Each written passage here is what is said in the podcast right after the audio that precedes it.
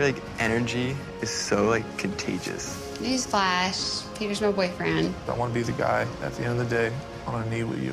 I feel something growing inside me that I've never felt. Before. Hello and welcome to Citizen Jane, the Citizen Kane of podcasts. I'm Dancy, I'm Cash. And I'm Veronica. and today we are doing For Your Consideration. We are just coming off of period dramas, and as a companion piece to that, we are going to talk about The Bachelorette and the Bachelor franchise, the beloved reality show that captivates millions of viewers year round, all year round. So the three of us and a bunch of pals watch The Bachelor and or The Bachelorette every Wednesday night at someone's house, Dedicated. drinking a lot of wine and yelling at the television. It's a really good time. The only way to watch it. we are avid f- group watch fans Yes. of this show. we play Bachelorette. It's like a fantasy football. Oh, league. I make Yeah. my the run. avidity with which men approach fantasy football. That is Yes. how we approach. It's serious stakes. There like is a I prize. analyze the teaser trailers. Mm-hmm. Mm-hmm. I mm-hmm. go for That's it. That's why you've won three years running.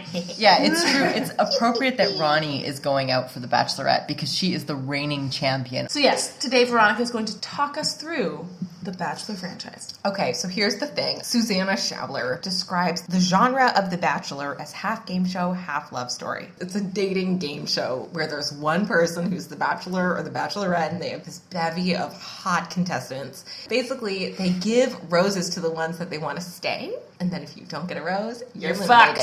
The Bachelor has been around for so long that the show really does have an internal set of tropes that each mm. season has to move through. Like a format, formula. Exactly. Yeah. There's a And, like, and there's even a dialect. Yeah. Yes. Cliche. There are bachelor bingo think I'm cards you can in love find. with you. Yeah, who's gonna kiss by the Who's fireworks? gonna get fireworks day? Who's There's the early villain. There's the later villain. There's the musician. There's the, The player. weird. There's the guy who wears an animal suit. Yes. There's the Yeah. ridiculous guy, yeah. Mm-hmm. So basically, there is this aggressive sense that what you're doing has to follow a certain script and you are gonna be slotted into a particular category. The reason why I chose The Bachelorette to compare to period dramas is because I think there is something very telling about the aggressive surveillance and scripting of supposedly reality TV. Mm-hmm.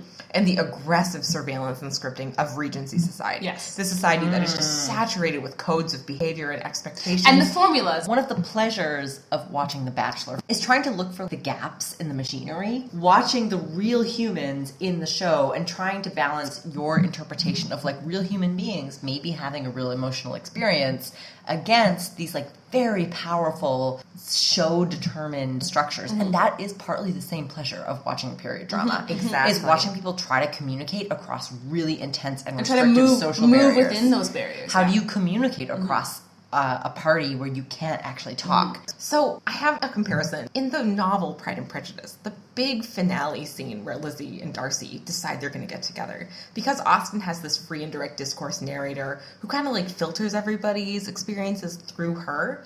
The funny thing about that scene is that you only get Austen's sort of vague description of it. You don't get Lizzie and Darcy's actual mm-hmm. dialog You don't get access to that extremely mm. private and special moment. And that's part of what preserves the Yeah. intimacy of the Yeah. moment. Something similar can happen on Bachelor and The Bachelorette. So it was Sean Lowe's season. There was this sort of like dark horse contestant named Catherine Giudice. One of the reasons she was a dark horse is because she wasn't a white woman. She was a woman of color. I think she's Filipino. The producers clearly didn't think she could ever make it. But basically, it turns out Catherine had been slipping Sean Lowe little post it notes. And that was how they had been getting to know each other without the cameras knowing that they were mm. forming this connection. Mm-hmm, mm-hmm. And it was this kind of lovely way for you to see what happens when people actually form a connection and the cameras aren't watching. And sometimes what the show can't show us is something pure and real and special that we don't have access to. And sometimes what the show can't show us is just the mm. money grubbing, the racism that Yeah. undergirds this Yeah. sanitized quest for love. So Which also, honestly, has really good parallels to what we talked about in these In period Belle, pieces, right? right? Totally. Mm-hmm. Wickham and Tom Felton in the Belle movie, I don't remember his name. They're really good first villains because it's so obvious that they're bad. But then as the movie progresses, you realize there's like a secondary villain who's worse, and it's the class system itself Yes. or the racist justice system, and justice is in heavy air quotes.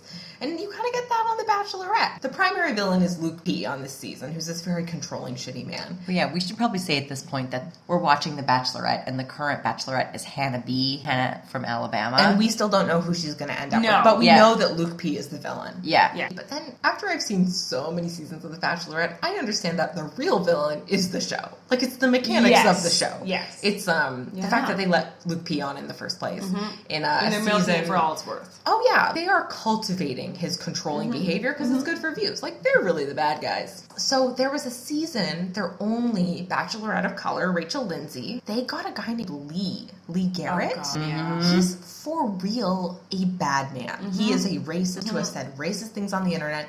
And the producers either knew and let him on, thinking it would stoke drama because it was their first Bachelorette of color, and to date only. And I mean, let's be honest, that's probably what happened. yeah. And basically, the really frustrating thing that they did was they milked the fact that Lee Garrett, who is a known recorded racist, antagonizing this lovely man And of baited. color named Kenny. And they kept this terrible man on. Like they're the villain. And this kind of gets me to how The Bachelor and The Bachelorette work with period dramas, which is that you see the forces that always invade these love stories and change their outcomes. And the show almost doesn't want you to see it, but it comes through clearly, right? Because the show is kind of like an ecosystem unto itself, and that ecosystem has to reflect the shitty values of the people who formed it. I don't have a great conclusion for that, so I'm just gonna keep going. I just list some other comparisons. So the pacing is like a Regency novel because there's very structured ways you spend your time and very, very structured ways that you get quote unquote intimacy. And it's the performance of intimacy, which is what Yeah. people do, and that sort of connects to the way that sharing trauma is a form of currency on The Bachelor. And this is mm, yeah. what Wickham does in Pride and Prejudice. Mm-hmm, He's like, you know, something terrible happened to me. Let me gain your trust. It's a it's a lie. Like it's a performance. Uh-huh. Yep. It's a calculated performance to get something. That is what everybody does on The Bachelor. They Mm-hmm. parade the saddest part of their life to continue. Another comparison between the two might be that in period dramas, we see young people falling in love, trying to interact under surveillance. Like there's always a chaperone. And in The Bachelor, you know that there's always someone a foot away filming. Exactly. And I mean, that gets to what I wanted to, to conclude with, which is just that there are these highly ritualized settings in this quest for love, which is something that we think should transcend social scripts. And the other thing that The Bachelorette and period dramas have in common is, quote, cultural baggage up the wazoo. These genres always end up admitting or suggesting really powerful and profound things about toxic masculinity, racism. And so they always carry this stuff with them. So, in conclusion, The Bachelorette is worthy of scholarship. I'm out. I actually think there is an interesting comparison too to be made between The Bachelorette and the Nancy Meyers movies, which is, and this is coming from an interview I read with Alabama Hannah. She talked about how The Bachelorette is a unique situation, not The Bachelor, but like this is specific to The Bachelorette.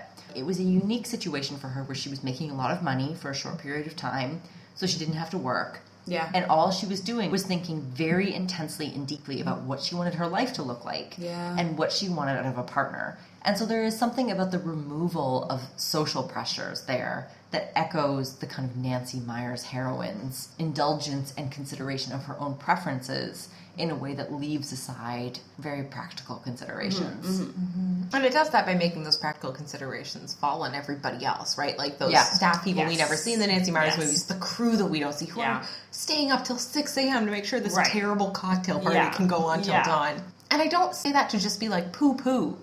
But it's important to note how much work sometimes has to go in to give somebody, Pleasure. especially a woman, pleasure. Yeah. I got a question for you, Go girl. for it. Which is that, look, I completely buy the comparison between period dramas and The Right? Bachelorette. Doesn't it work? It really works. I love it. But also, why then should we consider it? Because it sounds like what The Bachelorette brings out are all the Mm. worst elements of period drama. Mm-hmm. Why is it worth our pleasurable viewing? So I have two immediate reactions. One is there's something very cathartic and I think educational about watching the weird intricacies of dating laid bare. The other thing, and it's kind of like a reader response thing, and that's a shitty academic thing to say, so I'll just unpack it for a sec. So there's this theory that art is determined by what the author or artist intended, and then there's this counter theory that's like, I don't really care if like Percy Bysshe Shelley had a particular idea in mind when he wrote a poem. What really matters is how a reader considers it.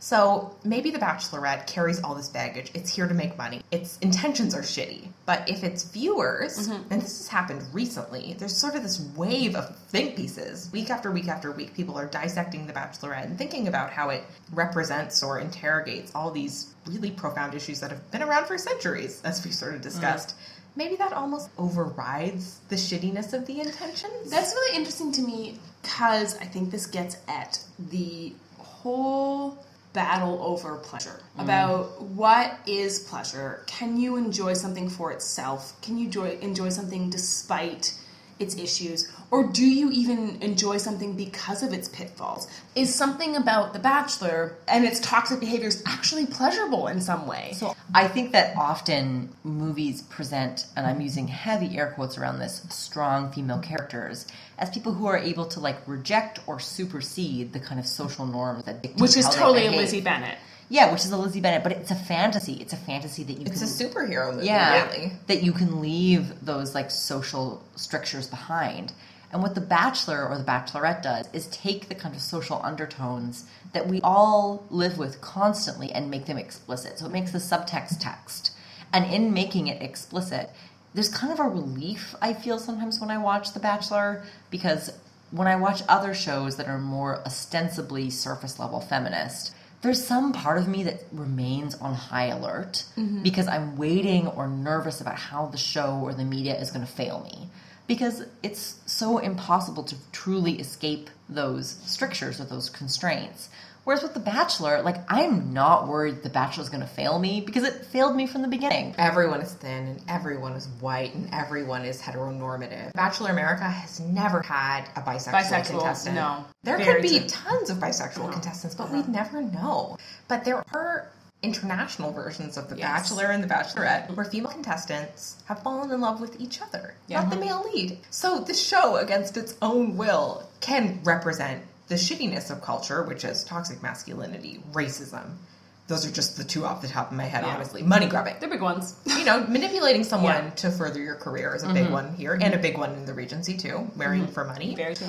But it can also inadvertently bring along some of the better things that culture has done. It also illustrates the kind of again the dual nature of pleasure. Yes, pleasure can be actually very insidious and very conservative um, because you you follow down the same these same tracks and these like passive least resistance for, for what has pleasured you before, and at the same time, pleasure is so unwieldy. You never know quite what it's going to attach to. You never know quite what it's coming from or how it will shift or change, and that makes it an unknown quantity. And so even in like a show like The Bachelor, which is so conservative and so formulaic, since it trades in pleasure, in love, in emotional connection, it just like can't quite control the product it's selling. Mm-hmm. And one thing that your pleasure kind of latches onto for me is the fact that I never really watched The Bachelor alone. This is a really nice social exercise where I get to hang out with pals that I like, have a little baby think, have some good snacks. Like the pleasure, it almost like seeps out into the way you live your life, which And is remarkably multiplies. unbachelorette and Yes. bachelor-ish. You were Yeah. not on dates. Yeah. You were hanging out with a group. You were all friends. You're not in about- competition. you're not in competition, exactly. Mm-hmm. You're not there for money. It makes people do the exact opposite of what it wants them to do. Yeah, The Bachelorette, worth watching. And worth reading Most Dramatic Ever by Suzannah Very Showler. And she's from Toronto. Hey girl, come watch with us, please. All right, we'll see you guys next week. Bye. I don't know if, if he's here for the free food or if he's here to find love. Shad has taken the term meathead to a whole unparalleled level. He would take an IV of meat if he could get one.